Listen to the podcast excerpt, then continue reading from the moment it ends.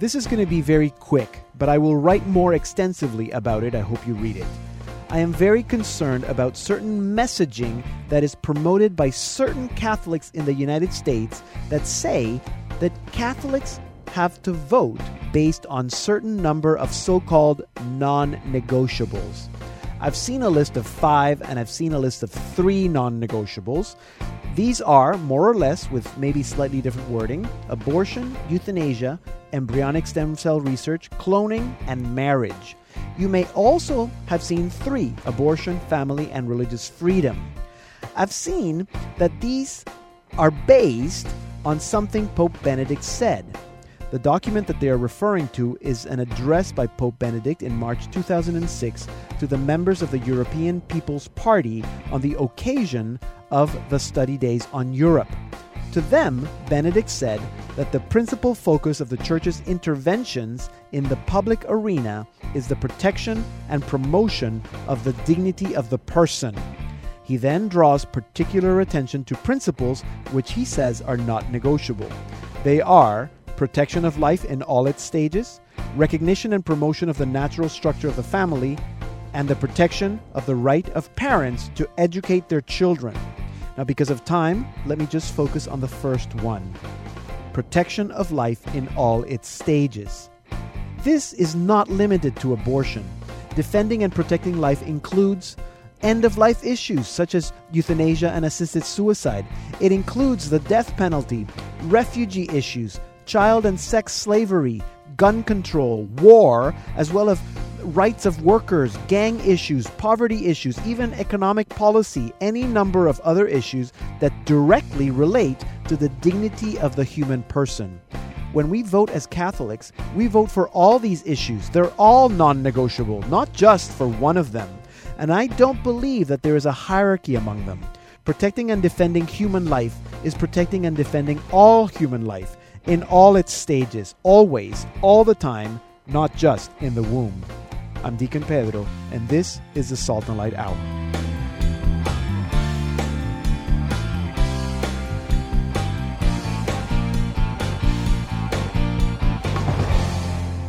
Hello and welcome to an all new Salt and Light Hour. I'm Deacon Pedro. And I'm Emily Callan. So, welcome all again. I'm going to remind everybody, Emily, you can tell me if this is getting a little uh, uh, annoying, but if you want to listen to any interviews, again, if you only tune in for half the program, if you have to get out of your car because you're listening, you know, while you're driving and, and, and, and you can't finish, it's all on our website. It is. saltandlighttv.org slash radio. All our shows are archived there and not just our shows, but there's there's there's links to all the artists, links to all the guests, links to all the if there are any video related or other resources resources. Yeah. Um, it's all there. So wait, I didn't I didn't get that. You Where am I supposed to go? Saltandlighttv.org slash radio. She's funny. Okay. She's funny. So and and and uh, if you think I'm being annoying, you can reach me via Twitter at Deacon Pedro GM. I'm also on Facebook. Just look for Deacon Pedro, and I believe Emily Emily's also on Twitter. Yes, She's at least they don't have to sit in a box with you, Pedro. Oh come on, our our beautiful radio radio studio here at the Salt and Light Hour head Salt and Light Hour headquarters in Toronto. Um, Emily, you're at Emmy Callan. At Emmy Callan, yeah. There you go. She has more followers than I do, so please follow me and. Uh, but complain to Emily. So, Emily, you have some news today. I um, do. Just give us a little teaser of what's coming in the news. Okay, soon. so there are new bishops that have been named this week in Canada uh-huh. for the uh-huh. Archdiocese of Quebec. Beautiful. Yeah. Um, we're also going to talk about this document that came out that oh, the yes. Congregation for the Doctrine of Faith um, released. About Nothing new cremation. though, but about yes, exactly about cremation and uh, burial of the dead. Uh-huh. And uh, lastly, the general audience. Right. So yes. as Pope you know, every week. But this Yes. week he has a, a really nice anecdote that he Yes, he, shared. does. Yes. Actually, he does. He's he does. He's talking about corporal works of mercy, welcoming the stranger and clothing the naked. Exactly. So that's good. That's going to be in our news coming up uh, very, very soon. And after that, Danny Torchia will be back here. And Danny is going to tell us why we should have faith in journalism. So looking forward to uh, to hearing from Danny again. That's in about 15 minutes. And then on Connect 5, Sebastian will be speaking with Sister Veronica O'Reilly. She's the sister of St. Joseph. And she's going to be talking about the amalgamation of the Sisters of St. Joseph in Canada, um, how that has affected um, for the for the good, I hope, Mhm. um, of, of the dynamics of the congregation. So that's at the end of the first half hour, and in our second half hour, we're going to be speaking about religious vocations. Any of you who are Important. yeah, I, I, it's not just for people who are considering a religious vocation, um, but just anybody who might be interested in like why would anybody like Emily would want to consider a religious vocation, right? Right.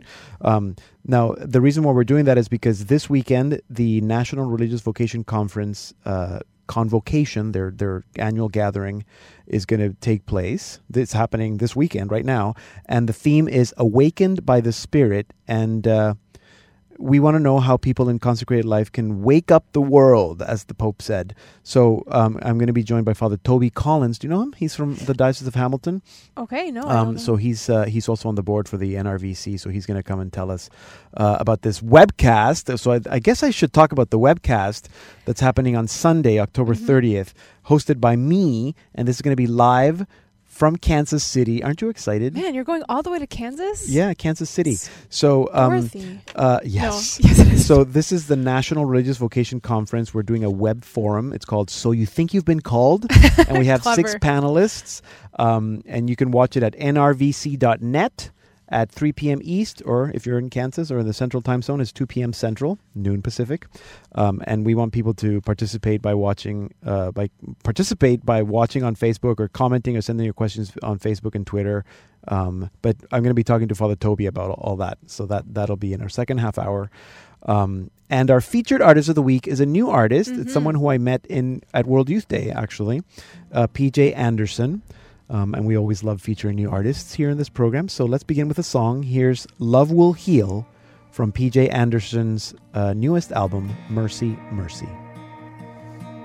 Who knew there'd be a day where we'd have to fight for this? To be the voice of righteousness, to speak for those unheard. For all our beating hearts began in the same love. No one should take away from us the simple right to live. Hear our voice, we are one. We will fight until we've won. Love will heal every heart. We will fight until we've won, till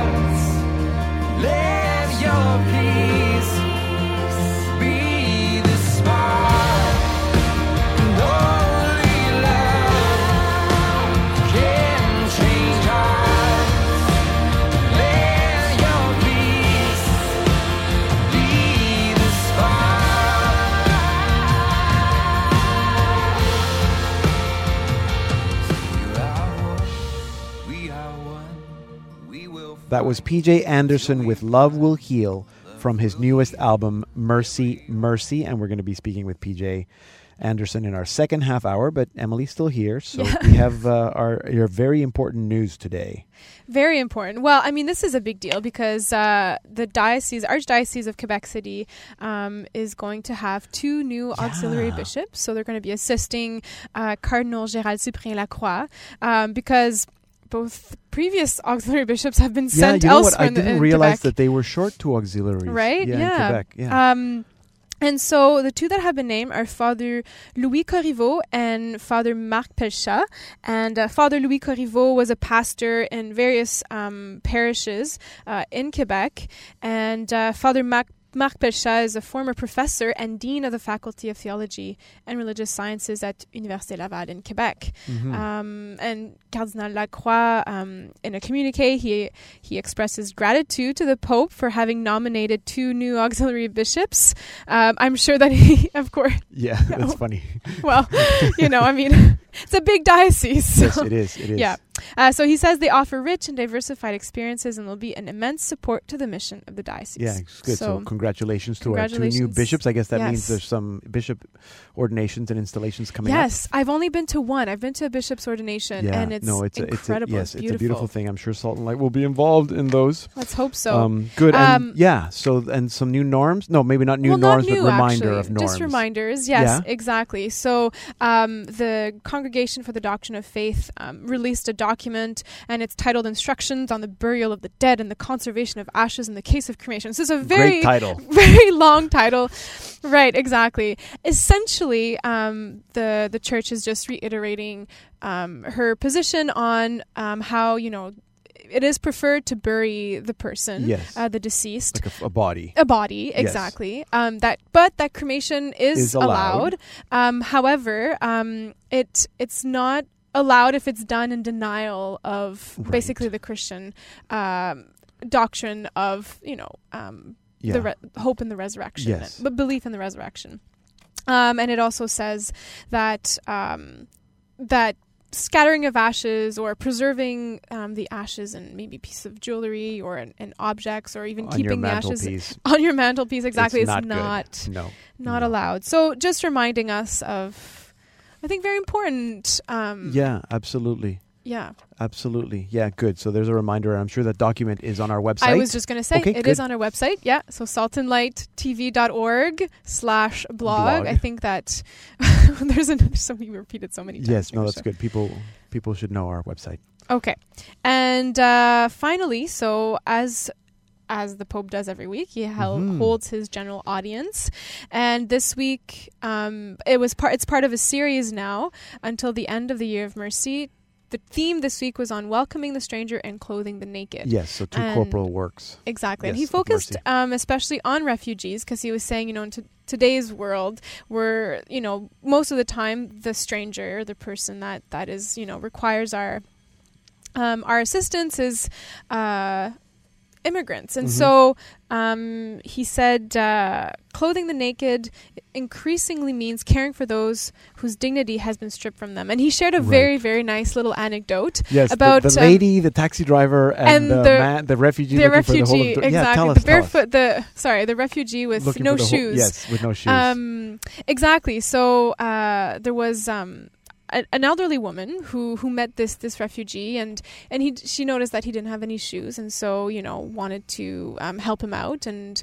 Uh, bring him somewhere right so Yeah. they called a taxi and the taxi driver was actually kind of reluctant to accept you know this this person, this person into yes. exactly into his taxi um, but the the woman insisted and so and on the ride i think it was towards the vatican that they were going Yeah, um, the, woman- holy door. I think actually they were yes, going to a holy you're door. right, Yes. exactly. And so the woman was asking the refugee, you know, about his story, like what, um, you know, how he kind of happened to be there, right? Yeah. And um, and so he shared his hardships and uh, spoke about war and what he's been through and. And at the end of the ride, um, the woman's about to go pay, and the taxi driver's, you know, says, "No, no, you know what? Actually, you're not the one who should be paying. Like I'm the one who should be paying because you just changed my heart." Mhm. um, just by listening to this this story. So, um, I love it. I love it. So he was hesitant at first, and Yeah. then it totally changed his mind. So that's, I guess, that's what the Pope was saying Exactly. that we need to oh, welcome. Welcome. Welcome. Exactly.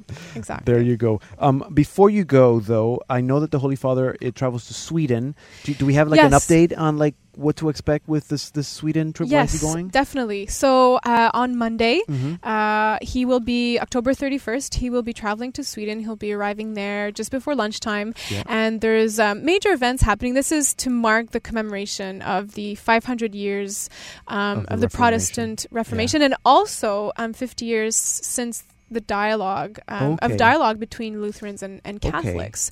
Um, so the Pope is really going there, um, marking the official launch of this whole year of Uh-huh. um, of commemorations uh, in Sweden, and uh, so there will be an ecumenical, a couple ecumenical prayer services Mhm. and, and meetings on the first day that he's there, and then on his second day, so on All Souls Day, he'll be um, celebrating Mass with the Catholic uh, community in, Okay. in Sweden. Which I'm sure it's not very large, and I'm sure he's going to be eating. Do you think he's going to be eating herring, pickled herring, Oh. in Sweden? Anyway, um, thank you very much. Uh, that's our news with Emily Callan. You can stay up to date with what's happening in the church uh, every day with our daily perspectives updates in several languages. And you can also learn more about what's happening in the Vatican by watching Emily and Vatican Mhm. Connections every Friday night at 8 p.m. on Salt and Light TV. Everything's on, on our website again, saltandlighttv.org, saltandlighttv.org. in case you haven't memorized that yet, and also on our Roku channel. Hello, friends. This is Collin Raye, and you are listening to the Salt and Light Hour with my friend Deacon Pedro. I'm Deacon Pedro. You can stay in touch with what's happening on this show by following me on Twitter at Deacon Pedro GM. And now it's time for Media Ministry Minutes with Danny Torchia. Danny, welcome back to a new season of the Salt and Light Hour. Thanks, Deacon Pedro. What a joy to be with you and your listeners. Amen. Did you have a good summer? Yeah, a wonderful summer. Just uh, very blessed. Everyone is healthy in my uh, family and our little world, and super happy, full of energy. To Beautiful. And before we, we, we, we go, I, I wanted to tell our listeners about your new endeavor, the Dialogue in Grace. Can you, can you tell us that in like a minute? Yeah, Dialogue in Grace is is a uh, division of our family firm, Torchia Communications, and it's we basically looked around and realized we were working with the faith. We really wanted to, and and and we had a good group of colleagues that uh, answered the call, uh, which was, "Would you like to support overtly and openly?" Uh, um, Catholic charities, Catholic groups, Catholic institutions, and such that might want to learn about public relations and bring into their organizations the best practices that we've learned with other organizations like Baskin Robbins or uh, Right. pizza chains or retailers. And it's it's working. We're here to serve the church, and we're blessed that we have experience in PR. And and what we're talking about obviously is that PR is a good in society. So it's all around very good, and it's dialogue and grace. Super Absolutely. happy. Yeah, good. And we'll make sure we put that information on our site. I, I, I love the, the idea that you, you call yourselves public relations architects. And so you're there to Yes. help anybody who needs help in their PR, how to set it up, how to, how to figure out what they want to do. If you're a Catholic, Catholic organization and you need help with your PR, contact Dialogue and Grace. Is that, is Thanks, that a good, Pedro. is that a good pitch?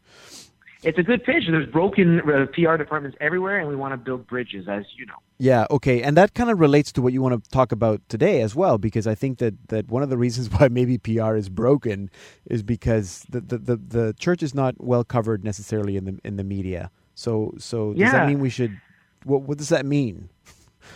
Well, I mean, the journalism is is a, uh, communicating with journalists and communicating with anyone is a process or an exercise in letting go of control, which, as we know, is a is a bit of loving the other, Okay. giving willing willing the freedom of the other. So when you speak with journalists, you have to be ready that you will not bat a thousand. You will not get always the exact exact article that you'd like, and you certainly can't control the media. So we we want people to know that just because you get one bad article or an article you deem it not right, you, you just don't go ahead and abort the whole exercise. You stay Right. the course, and just like in baseball, you work on your average. Right. So uh, are there any uh, maybe tips though that that that you I I know we've talked about this before in, in somewhere or, or other, but tips that would kind of maximize that communication with journalists so that we actually get get them to tell our Yeah. story more? Well, you're right that we, we, we have tips that we've done on this program, um, Salt and Light Hour. But we, we also, before you do the tips, it's important to commit to the process long term. So I would Okay. really um, compel, compel, and impel your listeners who are interested in communications or interested in helping their organizations to c- commit to learning about media relations and public relations. Commit to building relationships with people, not ca- building uh, br- um, walls, but bridges. And bridges start with listening. So you've got to listen to the media. You've got to listen to why media care about what you're doing. You've got to discern, really discern what it is that we have going on here that might be relevant to the marketplace or to the media in question, and then work on those areas of commonality. Because we also know that you know we're not going to speak about all topics with the media. We're going to speak about just a few topics with, with, on around which we can discuss, and there's an interest. But then you hope that people, the listeners, will go to your website, will inquire, and, and then come to you for the full Monty, if I can use the expression, or for the Yeah. full details. Yes. But but the, the the little dialogue with the journalists, it could be about where is the money going for a fundraiser, or who's this new bishop, or what's the new division you've launched, or the, who did you hire? If I haven't said that already, or why are you struggling, and why are you issuing an appeal uh, or a petition? These are all kind of newsy things Yes. where we can probably find common ground with a journalist. We just have to find those common ground areas and then engage in fact based communications. But journalists and journalism is inherently good, so we want to work with that good, even if at sometimes you might encounter a journalist that's not upholding the ethics of journalism. Right. And in fact, there probably are a lot of journalists who are Catholics or maybe fallen away, but they have some sort of connection with the church. So what you're saying is that we should not lose faith in journalism. No, yeah, I mean, journalism is based on you know, there's ethical journalism. There's there, it's based on honesty, on uh, reporting on truth, on um, uh, you know, uh, obligation of serving the public's interest, Yeah. acting independently, and, and and in a balanced and fair way. So we want to play in this system. We don't want to uh, walk away from this beautiful profession. We need to really d- dive in even more than ever before. And I have a feeling people will be happily surprised, but not with an immediate upshot in coverage, but a, a long term, sustained benefits to the church. Yeah, okay, good. That's good. We're going to leave it there. So the advice today is don't lose faith and ha- and and stick with it for the long run, for the long haul. Um, if you want more details, Danny and I have done little segments on how to pitch to journalists, how to write a press release, what kinds of images you need to send them. All that information we've done, and you just have to go to our website, saltandlighttv.org slash radio, and all the media ministry minutes um, that we've done are there, and a lot of them are written out because Danny's very good at writing out little blogs for our for our posts. So if you don't want to listen but you want to read it, it's there, and I'm sure that there's one coming with this one, right, Danny? Uh, I am, but I don't know how good I am, but I'm I'm trying to progress one day. no, it's it's very good because some people like to listen, some people like to read, and, and reading is great because you can always just go back and read it again. So thank you very Yeah. much for this, uh, and my uh, pleasure. and congratulations on uh, getting Dialogue and Grace up and running. Thank you, Pedro. My pleasure. Thank you so much. Danny Torchia is our public relations expert, and he's also the managing director of Torchia Communications, now with a new division supporting the church, Dialogue and Grace. You can follow him on Twitter at Dan Torchia. Hello, this is Danielle Rose, and you're listening to the Salt and Light Hour with Deacon Pedro.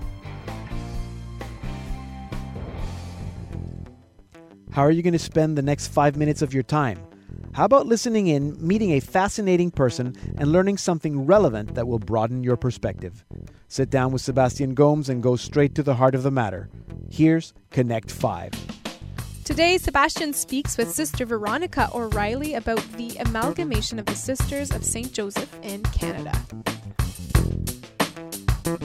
Sister Veronica, you're the congregational leader of an amalgamated community of the Sisters of St. Joseph, four of the six communities, I think, in Ontario. Uh, that's happened now though, for a couple of years.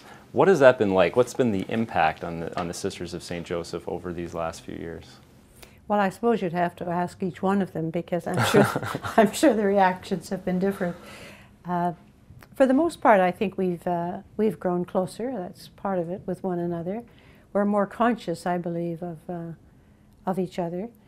Um, the other impact, I think, might be that we've uh, we've had to um, kind of face the challenges that are facing all of religious at this time, at least many religious, and we've had to sort of face them together. And uh, that provides a very rich context for decision making, but it's also a little more complicated to uh, look at things like how we shall uh, look after our large properties and use them to continue the mission and to continue care of ourselves. It's a little simpler when it's just one congregation that has known everybody all her life, and um, but this way we've uh, we've had to stretch a little, and I think the sisters for the most part have been they've been good for that, but uh, it has taken a little toll on some a move like this is uh, a sign of the times, so to speak. It's just the reality of the church world, of religious life in the church today. Um, talk to me a little bit about those signs. What are the things that you see happening at this moment in history that are having a profound impact on religious life, and maybe vice versa, what impact religious life can have on the church and on the world at this time?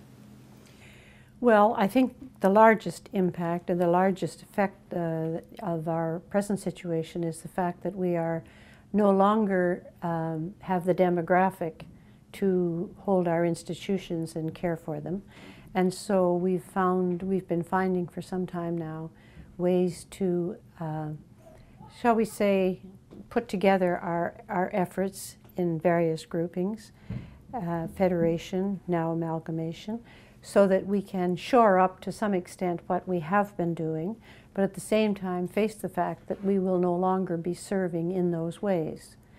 And uh, that in itself is, uh, is quite a challenge because that has been for some hundred, few hundred years, that's been our expression of what we call our charism or our ministry. So the change in the demographic means that the very core of our life has not changed in any way. We're still trying to live out of our relationship with God and our service of the neighbor. But we have to see what sort of expressions we can manage with the people we have, with our age and our frailties, as well as what strengths we have, particularly together. So that has been a big change. But the other one, the second part of your question is really interesting to me because many of our congregations have become very much aware of what we call evolutionary consciousness and how things have evolved. And when we made a new direction statement for this amalgamated entity, it was embracing evolutionary con- uh, consciousness. And that has so many implications. I mean, it's the, our context has changed, it's changed radically. And so that means that, first of all, I think we have to be able to understand that and try to move with it and find ways to express who and what we are in a context which has changed everything, you know, through the scientific world particularly, and through the theological reflections upon it. It's had an enormous effect on how we see, how we understand God, you know, how we understand the universe, how we understand our connection to all of creation. And so when you're dealing with a group of women who are all at different stages, there's a kind of a, governance or a leadership challenge to try to bring out the best in all of us and know ways to take capital T tradition that we come out of and, and find ways in which we preserve the best of that and still somehow move into something certainly a challenge, but a hopeful one at that. Very hopeful. Sister Ronick. Thank you very much. You're most welcome. That was Sebastian Gomes speaking with Sister Veronica O'Reilly of the Sisters of St. Joseph. You can watch this and more interviews at saltandlighttv.org slash connect5.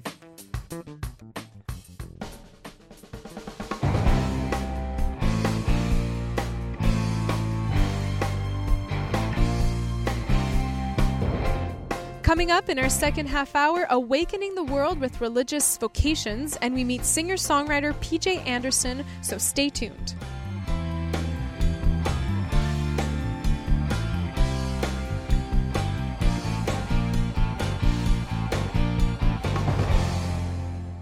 Welcome to the Salt and Light Hour, Part 2. I'm Deacon Pedro. The National Religious Vocation Conference is an organization of vocation ministers that presents religious life as a viable option in the Catholic Church.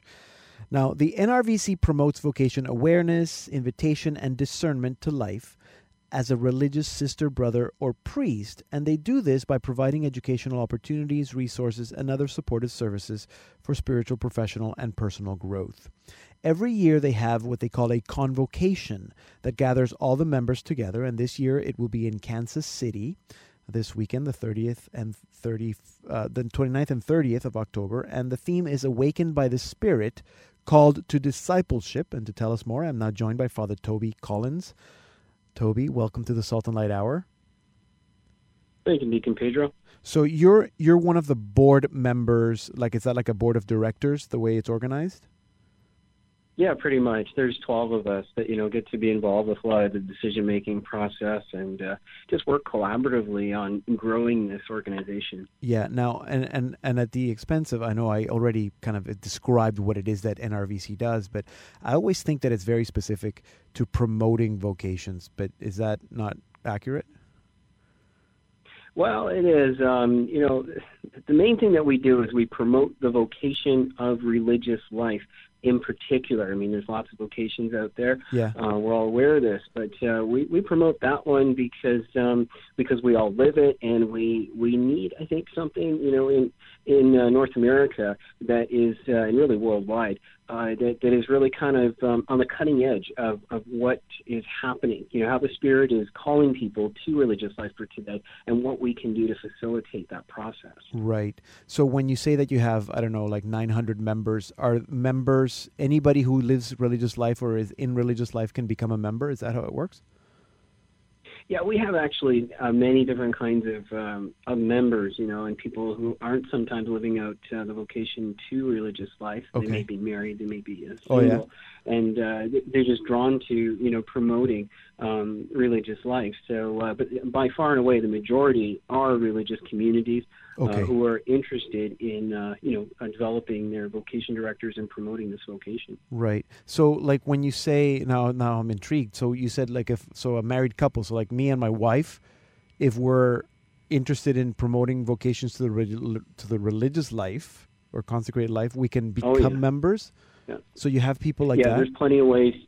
Yeah, there's plenty of ways you can get involved. The professional development of vocation uh, ministers um, isn't restricted to those living religious life. Okay. Um, a lot of communities now have lay people working within them um, to help orchestrate, you know, the, the efforts that are necessary uh, to get out there and to, uh, you know, um, call out, you know, people and say, hey, look, you know, the, the harvest is plenty, the laborers are few, and so forth, and uh, to equip them with what they'll need to to move forward in discerning this vocation. Right, right, and I guess, I guess uh, the the challenges are well. I think we can figure out the challenges, but in terms of, I mean, budgetary challenges, but also just the fact that the the culture out there is not like this is not really even on the radar. You go to, I just took my my son two weeks ago to the university fair here in Toronto at, at the convention center, and you have all these options of all the Mhm. universities and colleges that you can go to, but you know the Franciscans aren't there, the Resurrectionists aren't there, Mhm. and maybe they should be.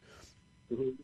Yeah. Yeah, you know that's another uh, great option, and I've seen you know career fairs where they actually show up too. You know, so uh, Yeah. there's opportunities uh, for sure. But if you're talking about the culture in general and, and how open it is to religious life, um, I would say it was always like that. You know, like go way back to the very beginnings of religious life. You know, a couple hundred years into Yeah. the early church. You know, when you got some um, Benedictines and some others. You know, Yeah. who started forming rules and ways of living and so on um, you know, these were popular things even in those days, you know. But but why did they develop? You know, you got to ask yourself, what was it that uh, that inspired these people to live a radical lifestyle? These vows of poverty, chastity, and obedience. Yeah. Um, and, and you know, what did it bring? You know, and and I think you know it's a good starting point where people need to ask these questions uh, for today. You know, and and and we've got answers. Yeah, good. There you go. Father Toby's got answers. Call him. Um, um, so, so you're already you're already well. You're in Kansas City. It's the weekend. What is why? What is this convocation? Is it like a conference, a convention, a congress, a gathering? All of the above. Well, in short, we gather for professional development and member business. Okay. So, you know, we want to um, to do professional development, um, you know, within four or five days. What what you can do, you know, there's pre-convocation workshops. It's not just the two days where you know all Right. these events and guest speakers are coming together and stuff. Um, but it's you know it's it's really um, is for everybody who's just beginning and in vocation ministry for for quite some time. Uh, what we want to do is is, uh, is to give them a refresher course or, or to help them as they as they journey and begin the ministry. Um, you know, we've got guest speakers to talk about, for example, people who are who are out there who are interested. You know, what what are we looking for? You know, when we're we're entrusting these these people really with the church's children. You know, so this is a tremendous responsibility in a way. You know, and we got to look at them and say, okay, now, you know, truly, are you called? You know, it's it's one thing to feel a call from within, but it, it Yeah. needs to be acknowledged by the larger faith community, and they need to go through screening for today. You know, uh, given Yeah. things that have happened in the past. You know, it's it's so important that we're accountable professionally. You know, and so so what does that look like? So you know, we've got courses that, that get into all of that. Uh, we've got in, uh, we get into uh, courses on technology. You know, what Right. what, what do you got to know about technology? I mean, you can't know everything, but but what are the the basics? Uh, what are the things you, you're you're going to have to get onto? You know, like Facebook, for example. You know, there's a lot of people Facebook. I like it. I don't like it. If you're in vocation ministry, it doesn't matter if you like it or don't like it. You get Yeah, on you Facebook. gotta be on you Facebook. get out there, right? Absolutely. You respond to people, right? We got to meet them where they're at, especially the young students. You know, who are looking Yeah. to to dedicate their lives to something and find meaning. You know. So um, yeah, there's lots of things that we offer, but it's really for the development of those in the ministry, and then of course we have our member business. You know, we gather and we talk about um, how the organization is growing and developing, where we need to to reach out to, how we need to. Um, connect with others, especially our benefactors um, and organizations that support us to help support their missions. You know, because there's a surprisingly there's a lot of people out there who are giving and um, of their time and resources because it's very much connected uh, to their. Um, you know, to their to their mission and what they're all about. Yeah, absolutely. Now, one of the activities that you're doing on the Sunday, I'm going to be there, and I'm very excited about this. But I think that you can explain it better. So we're doing a webcast, live webcast, um, with a panel of of six. Uh, people who are either discerning or already living religious life, and we're going to be talking about uh, religious vocation. Tell us a little bit about that panel and how it's, other than the fact that it's hosted by me and you have the best host ever. But uh, um, there you wh- go. Eh? What is That's what all is- you need. That's all you That's all need you is need. Deacon Pedro hosting your web panel. so, so um, what's the purpose of the panel? I guess that's the question. Well, Or your hopes. You know, we were sitting around the, we were sitting around our, our boardroom table, and we were like, well, what, what can we do to kind of, um, uh, you know, try something different and to, uh, um, you know, just in, get some more uh, youthful interest. And, and so we thought, why not get them to uh, submit some videos to us? You know, just a little two-minute video talking about what you know first attracted them to religious life and and you know what they hope for, you know, in the future of religious Mm-hmm. life. And you know, I got a bunch of videos in a short period of time with these young people who were just you know alive with their prayer life and saying, you know, I believe that uh, I'm called to this charisma, this community. Uh, I really like the way they reach out to people. I really like how prayerful they are. Um, you know, there's all kinds of things that they came up with, and I'm like, wow, we got to you know put something like this together. We got to get like our, you know, we can't get them all here, but we got to get our top six, you know, to the event and and get them out in front of other people, you know. Um, get them talking about their vocation. Right. And so we've got this panel. We've got six of them coming, and they're excited. We're excited, and uh, we've got one of the best hosts. Uh, yeah, that's what I you hear. mentioned. Um, you know that we could. Um, and and you, I mean, you do great work with this, uh, Deacon Pedro. In all seriousness, you know, and I think you're going to be able to uh, to really get at the beauty of their their calling, their initial calling, and their desire for for healthy discernment and to really live out a rich life um, that's prayerful and filled with uh, meaning and opportunity to use their gifts. Yeah. So, so that's what we really want to get at, and you're going to hear it right from them and live. You know, if you if you come in live, I mean, it'll be recorded if it's you know inconvenient in terms of time. You know, there'll be ways to access it. But uh, you know, what better way? You know, can you can you really just bring this uh, this vocation, you know, to the forefront Yeah. and getting these young people up there saying, hey, you know what, I'm alive with this vocation, and uh, I have hope for the future of religious Absolutely, life. So, absolutely. Yeah. No, and I, and, I, and, and I'm very excited. I mean, I'm excited about the fact that it's live, so we have the actual conference audience. But it's not just for the people who are there, like you said, because it's going to be webcast Mm-hmm. live. People can go to the website r nrvc.net and watch it there. You can send questions and comments via Facebook and Twitter, the the National Religious Vocation Conference Facebook page and Twitter. They also have a Twitter handle at. It's not the greatest handle, but at NatRelVocConf. We're going to put all those links on our site so you can find it easily, and you use the hashtag called and and because uh, you know we want as to reach as many people as possible and get as much participation of people tweeting and and, and commenting and questions and and sharing, um, so we can promote. Not just promote vocations, but I think also, you know, it, it be inspired by what these uh, people are, are going through in their own lives in terms of Oh, exactly. You know, you know, this is the real general. deal. You know, it's yeah, it, it's it's just them, you know, telling their stories. And we're going to take a lot of questions. Hopefully, I think we got a good chunk of time. You know, so we can let people in on this, and, and they can ask whatever they want to ask. You know, for these young people, because there, there's so many questions. There's so many people who are curious about this mysterious vocation and why Absolutely. somebody who Yeah. is who is younger would would consider something like this, given all the options that are out there. Absolutely. So that's Sunday, uh, October 30th, 2 p.m. Central, 3 p.m. Mm-hmm. East, and you can watch it at nrvc.net. Uh, lots of details on our site as well. Father Toby, we're going to leave it there, um, but I'm going to be with you in Kansas very shortly, and so I'm looking forward to that. Uh, thanks for uh, chatting with us today. I'm looking forward to it too. Thank you, Deacon Pedro, for having me on the show. Father Toby Collins is a resurrectionist priest from the Diocese of Hamilton, Ontario, and he is on the board of directors of the National Religious Vocation Conference. Here now is our featured artist of the week, PJ Anderson, with the title track from his album Mercy, Mercy. You became like me, so I could see more like you.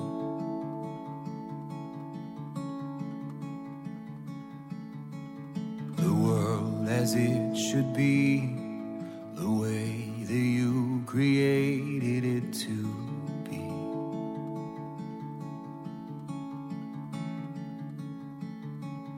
Where beauty is beyond what we can show, and hatred is a burden we don't mercy, mercy, it's sweet like the summer rain. Forgiveness is a fortress that takes away our pain. And joy is ever flowing through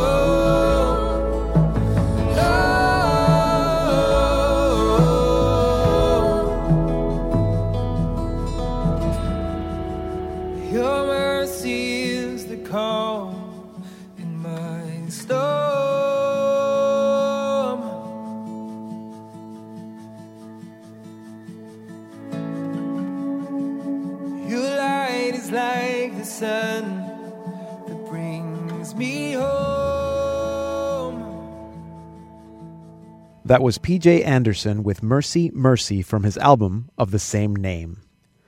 One of the reasons why I love going to World Youth Day is that I get to meet lots of Catholic singer and songwriters and worship leaders. And you know that we here at the Salt and Light Hour, we love meeting new Catholic artists. PJ Anderson is from Nashville, and he's been playing guitar and writing music since he was 10 years old growing up in Chicago. While he was a youth minister, he played with many worship bands and now travels the country playing concerts and leading worship at conferences and retreats. This summer, he was part of the official United States Bishops delegation for World Youth Day. And so I'm very happy to welcome PJ Anderson to our program. PJ, welcome. Thank you so much, Deacon Pedro. Good to good to talk with you. Yeah, I guess I should start by asking you how was how was World Youth Day?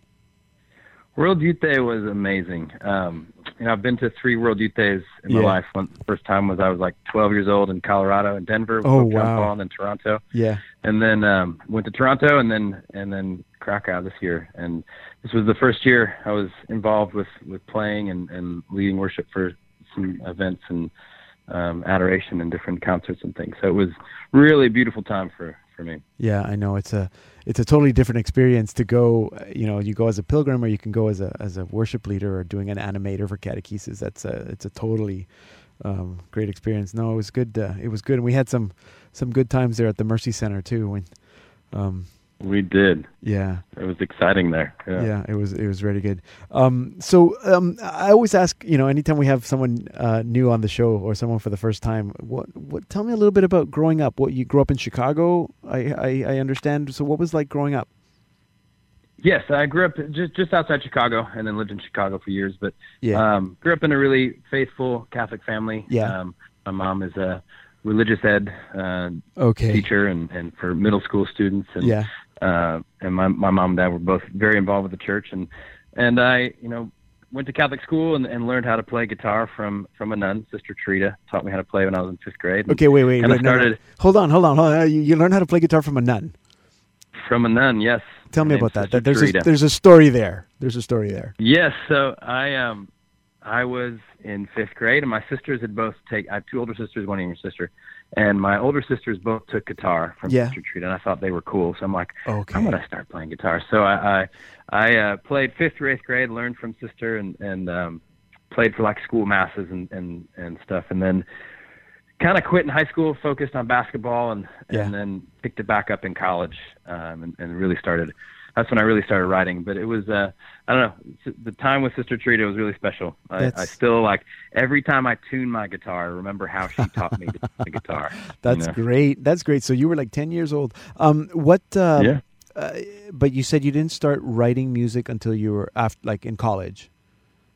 Yeah, college is when I really started focusing on music and and got involved with bands and Right. um like I said, high school I kind of was was focused on playing basketball and and kind of put the guitar down and I, I got cut my senior year of of high school from the basketball team and I got involved with the the high school play that year and that's kind of before that I'd only really sang in in my my car kind of by myself. I played Right. guitar at the Masters, but I I uh, then went to college and found myself and and found myself singing and being in bands and kind of found that home in writing writing Nice. uh, music nice. and, and worship music. Now, did you ever like when you were in high school playing basketball and not doing music so much? Did you were you did you stay you know faithful or were you struggling in your in your faith? You know, being a rebellious teenager, or did that, did you go through any of that?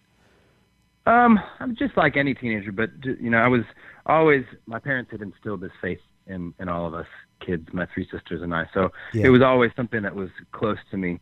Um, but you know, as far as singing, I, I was I was the kid that got in trouble with my mom for not singing, and, Oh, and now it's kind of funny That full circle. funny. Now I'm I'm the one trying to get people to sing it at, at mass and That's- different events. That's great. That's great. Now I, I've seen a photo of you when you were about 15 years old with John Paul II. So we need to know that Yes.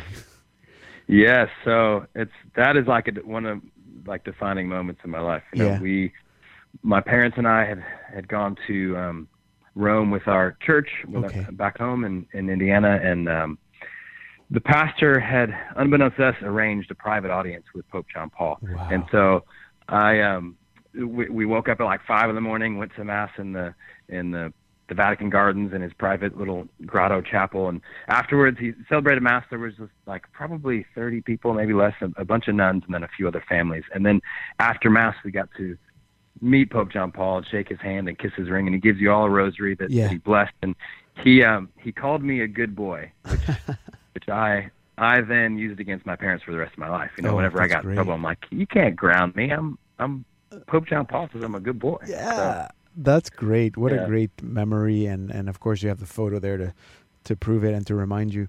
Um, this is your fifth album, so Mercy, Mercy. This, we've been listening to it. Um, what? Uh, I'm amazed that you. I mean, it's like every year, every other year, you're putting out a new album. Um, that that in itself is is is uh, is pretty cool. But uh, is there anything that you'd say is different about this particular album for you?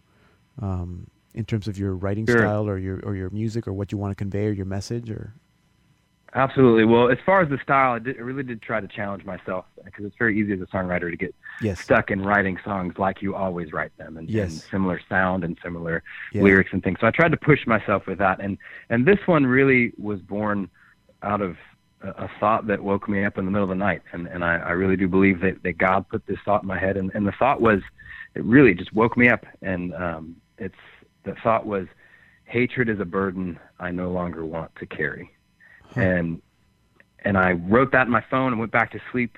And a few days, you know, maybe the next day or the day after that, I I, I wrote this song called Mercy, Mercy. And then just two months after that is when Pope Francis declared it the year of mercy. And I was like, wow. wait a second, this, I get, you know, it just gave me goosebumps just saying that just now. But and I always joke around like maybe Pope Francis has a PJ Anderson Spotify channel. He's like, oh, we should uh, call it the Year of Mercy. PJ's writing a song about mercy, but obviously that's not the case. It's it's just I I love how God works Yes. in like big grand ways, like for all of us, but also he he loves us each personally. And and for me, that little encouragement of writing this song called Mercy, Mercy, and then Pope Francis declaring it the Year of Mercy, and then being able to go to World Youth Day in the land of mercy where Pope John Paul's from and Sister Faustina and to sing that song for so many thousands of people that were there, or millions of people, whoever you know, whoever was there that, that heard that song, um, it was just really a, a, a amazing time for me. So Yeah, and it's a it's a great song. Um, d- did you before he the Pope made the announcement, and you're you're already thinking about mercy and letting go of hatred? Did did you feel that that was going to be like the whole album? Like I have this particular message that I want to convey. Yes, you know, just kind of kept coming up in in themes of, the songs that I was writing, and it, it, "Mercy, Mercy" was was the first song, and then from that, soon after that, I wrote this song called "Sons and Daughters," which is Yeah. about how God doesn't look at us as successes and failures; He looks at us as sons and daughters, and that, and as a father myself now, I, I I understand that love of you know of, that I have for my my son and my two daughters Yeah. and and God has this this mercy that He wants to share with us, and He intends to share with us from the beginning. You know, He promised us a Savior from the very beginning, His His own Son, and so that that theme kept coming up uh, in the songs as I sat down to write. And, Yeah, absolutely. Uh, yeah, we're going to end the show actually playing that song, and uh, and of course I, I don't need think we need to talk about the first song we heard in the show, which was "Love Heals." That that I guess it's very much along the same lines of letting go of hatred, um, letting letting love do its thing. Yeah, my wife and I wrote that song together Oh. when, when my band played.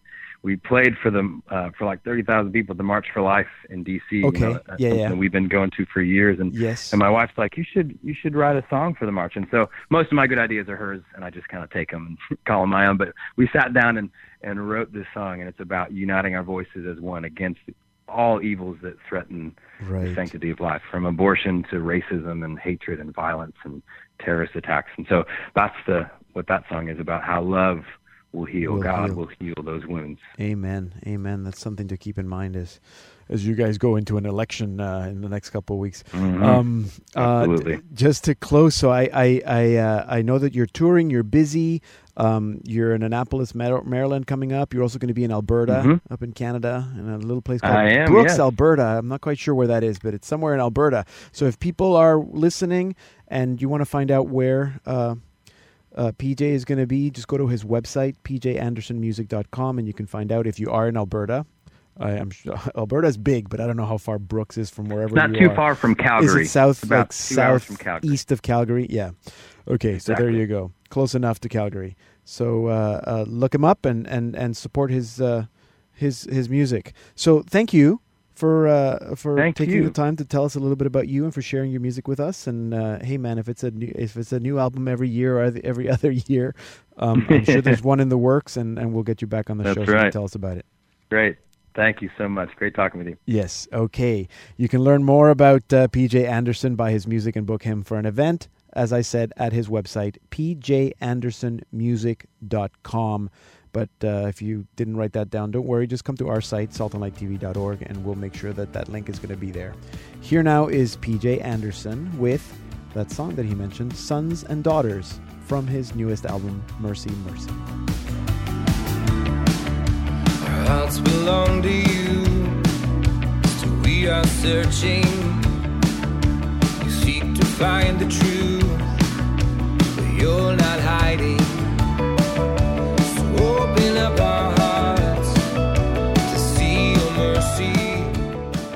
We're listening to PJ Anderson with Sons and Daughters from his newest album, Mercy, Mercy, and that will bring us to the end of our program this week. Remember that you can always reach us via email, Facebook, or Twitter at Salt and Light TV. Yes, and you can reach me, Deacon Pedro, through Facebook or Twitter. And I'm on Twitter too, at Emily Callan. So there. And remember that if you missed any part of this program, you can stream or podcast all our Salt and Light Hour programs at that same webpage, saltandlighttv.org slash radio, and that's also where we post links to our artists or guests. And I think that we can also tell people that if they really like the show, they can donate to Salt and Light specifically so we can produce this program. Just specify that your donation is for the Salt and Light Radio Hour. Absolutely. Yeah, that will be great. And all that information is, again, on our website, saltandlighttv.org. Um, and I guess I need to rem- remind people that they should tune in to my live web forum on Sunday, October 30th at 3 p.m. East. Yes.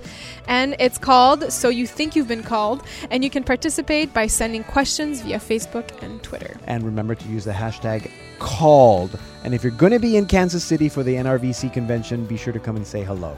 If you do miss it, we are going to broadcast that panel discussion next week on this program. Absolutely. So I hope that you can tune in. Thank you for being with us today. I'm Emily Callan. And I'm Deacon Pedro, and this has been The Salt and Light Hour. We'll